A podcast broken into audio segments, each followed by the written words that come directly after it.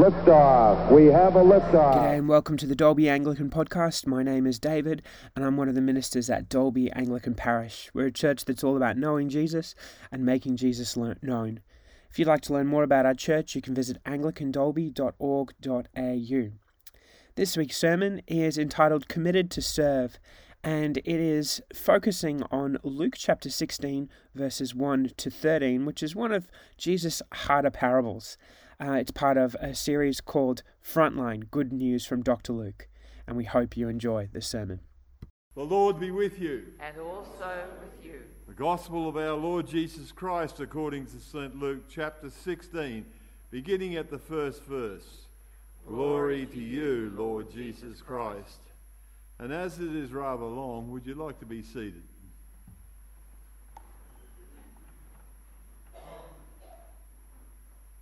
Jesus told his disciples there was a rich man whose manager was accused of wasting his possessions. So he called him in and asked him, What is this I hear about you? Give an account of your management, because you cannot be manager any longer.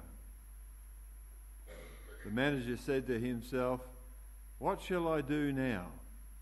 My master is taking away my job. I'm not strong enough to dig, and I'm ashamed to beg. I know what I'll do, so that when I lose my job here, people will welcome me into their houses. So he called in each one of his master's debtors. He asked the first, how much do you owe my master?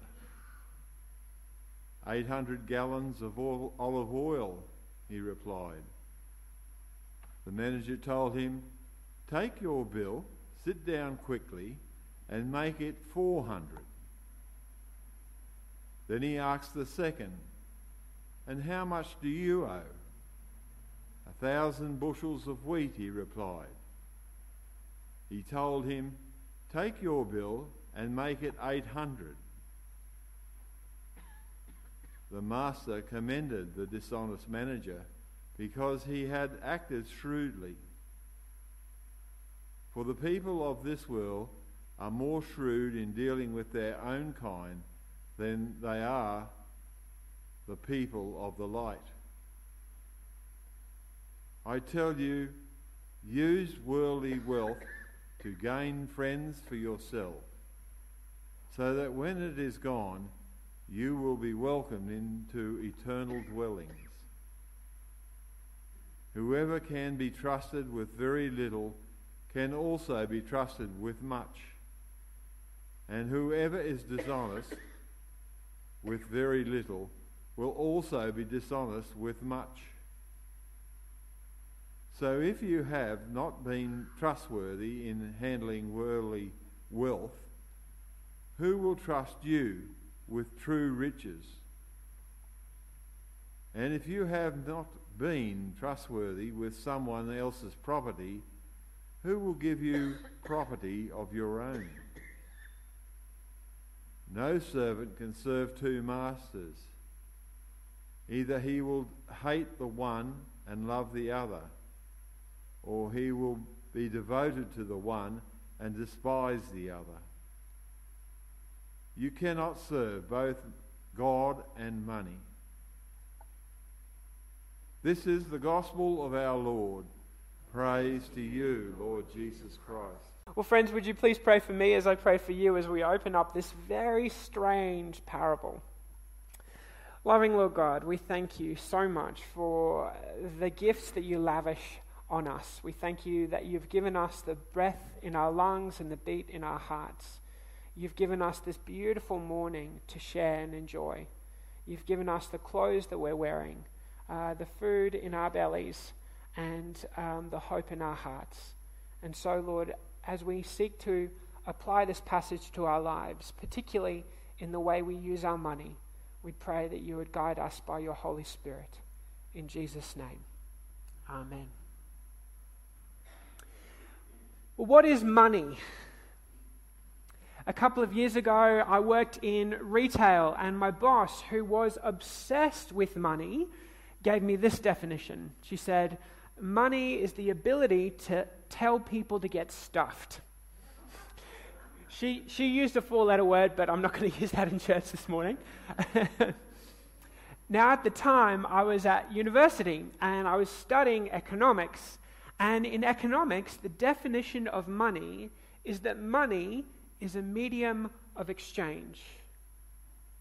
I think I preferred my boss's definition more at the time. Today, Jesus is going to teach us about what money is all about and what we're meant to do with it. And so I encourage you to, if you're not there already, to open up your Bibles to Luke chapter 16. Um, we're looking at verses 1 to 13. And in Luke chapter 16, verse 9, it's page 1300, 1300 of the church Bibles. Um, so on in verse 9, Jesus says this I tell you, use worldly wealth to gain friends for yourselves, so that when it is gone, you will be welcomed into eternal dwellings. This week, we're going to unpack what he means by first looking at one of the most confusing parables in the Bible, its very simple application, and Jesus' reminder that you can't serve both God and money. So, first, for the most confusing parable. Luke 16, 1 to 8, is one of the most difficult parables to understand because it brings up so many questions. Firstly, why does the manager short sell his boss? Secondly, why does the boss commend this dodgy deal? And thirdly, does Jesus really want us to follow this example? So, as we unpack this parable, it's important to see where it fits in the story of Jesus' life. In Luke 15, in verse 1, if you flick back to verse 1, it says, Now the tax collectors and sinners were all gathering round to hear Jesus. He's at a party in Bethany. But the Pharisees and the teachers of the law muttered, This man welcomes sinners and eats with them. So Jesus in Luke 16 is at the same party. He's surrounded by the Pharisees, the good religious people, but he's also bringing in tax collectors and sinners. And the Pharisees chip him for it. In response, Jesus tells the parable of the lost sheep, the lost coin, and the lost son, which Mike looked at last Sunday, sometimes called the prodigal son. In these parables, something is lost and found, and each time their value increases. First, you get a sheep. A sheep is less valuable than a coin. A widow finds a coin, and that's more valuable. And then finally, a son, the most valuable of all.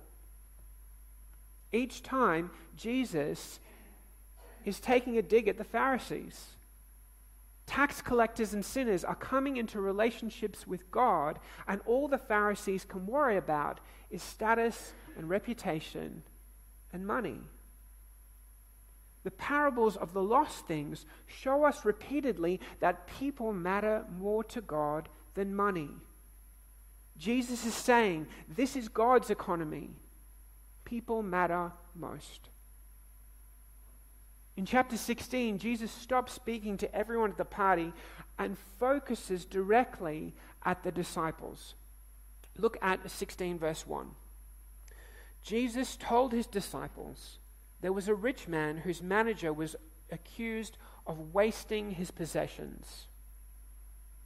Now, Jesus is obviously riffing off the story of the prodigal son because this is a story about a prodigious, it's the same word, prodigious manager who wasted his boss's possessions. Now, at the time, rich folk would appoint managers in charge of their properties so that they could go on and live the high life. Managers did business deals that their masters knew nothing about and acted in their name. In verse 2, we see the manager's wastefulness gets him fired. So the rich man called him in and asked him, What is this I hear about you? Give an account of your management, because you cannot be my manager any longer. In the words of Donald Trump in The Apprentice, you're fired. You're fired, says the boss to the manager. And the manager knows his time is up. Now, at this point, it's important to see that Jesus is not saying that any of this stuff is good. Obviously, getting fired is bad, and the manager is so guilty that he's not even trying to protest his innocence. But this is where the manager gets clever. He says in verse 3 I'm too weak to dig, and I'm too proud to beg, which is ironic because he wasn't too proud to steal. but he has this eureka moment, and he realizes that there is someone who he might be able to leverage. Time is of the essence here. Soon the boss will let everyone know that his manager has been fired. However, the manager has a little bit of time before it gets around that the old guy has got, a, got the sack and that the boss has appointed a new manager. Verse 5 picks up the story. Look with me at verse 5. So he called in each one of his master's debtors. He asked the first, How much do you owe my master? 800 gallons of olive oil, he replied. The manager told him, Take your bill, sit down quickly, and make it 400. Then he asked the second, And how much do you owe? A thousand bushels of wheat, he replied. He told him, Take your bill and make it 800. The manager short sells his boss. But it doesn't matter because he's gone anyway. Instead, he makes friends with the debtors by saving them swimming pools worth of olive oil and houses of wheat. These are big values. The amount of oil we're talking about was the annual yield of a large olive grove. The wheat the debtor was talking about was more than a regular family could produce in 20 years. The dodgy manager is saving his, the debtors thousands, if not millions, of dollars and setting himself up for the future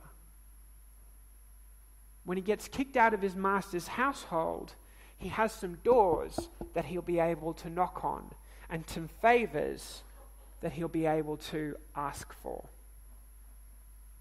Now, up to this point in the story, it's simple enough. The dodgy manager gets fired, he goes and does dodgy things, and the debtors are very, very happy to get money taken off their debt. The debtors get a good deal, the manager gets a good deal, and we can assume that the manager gives what he gets from the debtors back to his old boss. But why, oh, why does the boss say, Well done? Now, I must admit, I've read pretty much every commentary I can get my hands on on this, and I'm still not 100% sure how to answer this question. But there are three theories uh, that come up in a lot of the commentaries as to why this dodgy dealer did what he did and why the rich man commended him for him. The first theory has to do with interest. In the Bible, charging interest is forbidden. Good Jews weren't allowed to lend money and expect a return. If a priest caught you charging interest, you could be punished. To get around this, people would make deals publicly saying they were giving a thousand bushels of wheat to someone only to give them 8,000. The debtor then expected, the, the, the owner then expected the debtor to pay back a thousand. If this is what's going on in the story, then the manager simply knocks off the interest charged, and the boss has to praise him publicly because he doesn't want the community to find out that he's been, charged, been charging interest illegally. The second theory has to do with commission, and it's a little bit similar to the first one. what a boss would do is they would lend out 800 bushels of wheat, and the manager would oversee the business deal and expect 1,000 bushels of wheat in return. And then out of that 200 difference, he would take a commission. So, what some scholars think is happening here is that the manager is simply sacrificing his commission. He's whacking his commission off, giving the debts back to his old boss, and the boss can see his shrewdness as a businessman and goes, Well done. That's cool. The third and final theory, and the one that I think is probably more accurate, is that these are bad debts. The values are so huge that the poor debtors could never possibly repay them. Their crops might have failed, and they're up to their necks in debt. There's no way the boss or the manager will get anything from these debtors unless something drastic is done. The manager can see the writing on the wall, and so he goes for broke. And he goes to the desperate debtors and gives them huge discounts so that they might get something instead of nothing. The manager makes friends, the boss makes money from a bad debt and commends the bad manager for it. Everyone's happy. Now, while the mechanics of this story are difficult to interpret, it really just has a very simple application. Jesus leaves us in no doubt as to what to do with this story because he gives his disciples a clear instruction in verse 9. Look with me at verse 9. He says, I tell you, use worldly wealth to gain friends for yourselves, so that when it is gone, you will be welcomed into eternal dwellings. Many call this parable a good lesson from a bad example. Jesus is telling us to use the worldly wealth we have to build relationships for heaven. Jesus is using an argument technique called an argument from minor to major. In our world today, we might say uh, a monkey could do better, a better job at refereeing that game. Yeah? You watch the Wallabies game on the weekend, maybe on Thursday, maybe you feel that way. Anyway, or you might say, uh, you might look at a piece of abstract art and say, my five year old could do a better job at painting that painting. Jesus' point in using this type of argument is that if dodgy managers can use and manipulate money to make life easier in the future for themselves, the people of the light, if you're a follower of Jesus, then you are a person of the light, should be even better at using money for God's purposes. There's a joke about a billionaire who died, leaving their billions to their three sons a doctor, a priest, and a banker. And the condition in the will was that at the funeral, each of his three sons should throw $10,000 into the grave. And so the day comes, the grieving sons come before the grave. The doctor throws in a big wad in an envelope down into the grave and walks off crying. The priest comes forward and throws a similar wad into the grave and walks off crying. The banker walks up to the grave and throws one little piece of paper into the grave and walks off unperturbed. After the funeral, the doctor comes clean, he's sweating, he's crying, and he says, Brothers, I couldn't do it. I looked at that $10,000 and I thought about the medical center I could build with that sort of money. And so I kept half of it and threw the rest in. And the priest goes, Oh, thank goodness, thank goodness I have a confession to make as well. I, I looked at that $10,000 and I thought about the orphanage that I could build for poor children with that sort of money. And so I kept $4,000 and threw 6,000 into the grave. The banker looked at both of them and said, You guys are fools. I threw him a check for the full amount.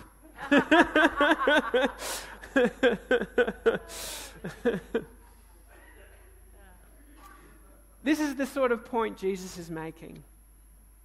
Many of us are obsessed with money, even Christians. We know our mortgage values, our superannuation balances, our Centrelink payments, our investment portfolios, and our bank balances. But sadly, and this is sometimes true for me in the way I spend money, God is an afterthought in our financial decisions. We can't take any of our money with us when we die. And all of it comes from God. So we have to be deliberate. We have to be smart about using the wealth that God's given us. God has been so generous to us. So we can wisely extend that generosity onto others. Jesus expands his teachings in the next verses. Look with me at verse 10. He says, Whoever can be trusted with very little can also be trusted with much. And whoever, can be, uh, whoever is dishonest with very little will also be dishonest with much. So if you have not been trustworthy with handling worldly wealth, who will trust you with true riches? And you have, if you have not been trustworthy with someone else's property, who will give you property of your own? Jesus isn't calling us to use our wealth dishonestly. He's telling us to use the worldly wealth God's given us wisely. Verse 12 is particularly valid here because, like the manager, all the resources we have belong to God anyway. But true riches are found with God in heaven. Jesus says something similar in Matthew 6. You don't need to flick that, I'll read it for you. He says, Store up for yourselves treasures in heaven where moths and, and vermin do not destroy, where thieves do not break in and steal. For where your treasure is, there your heart will be also. Friends, this is what we're doing every time we give to our church. We don't do it because it's compulsory. We don't do it because we're forced to. We do it because we love God and because the church is the only thing that lasts with God into eternity. Think about that. This building won't last forever, but God's people will.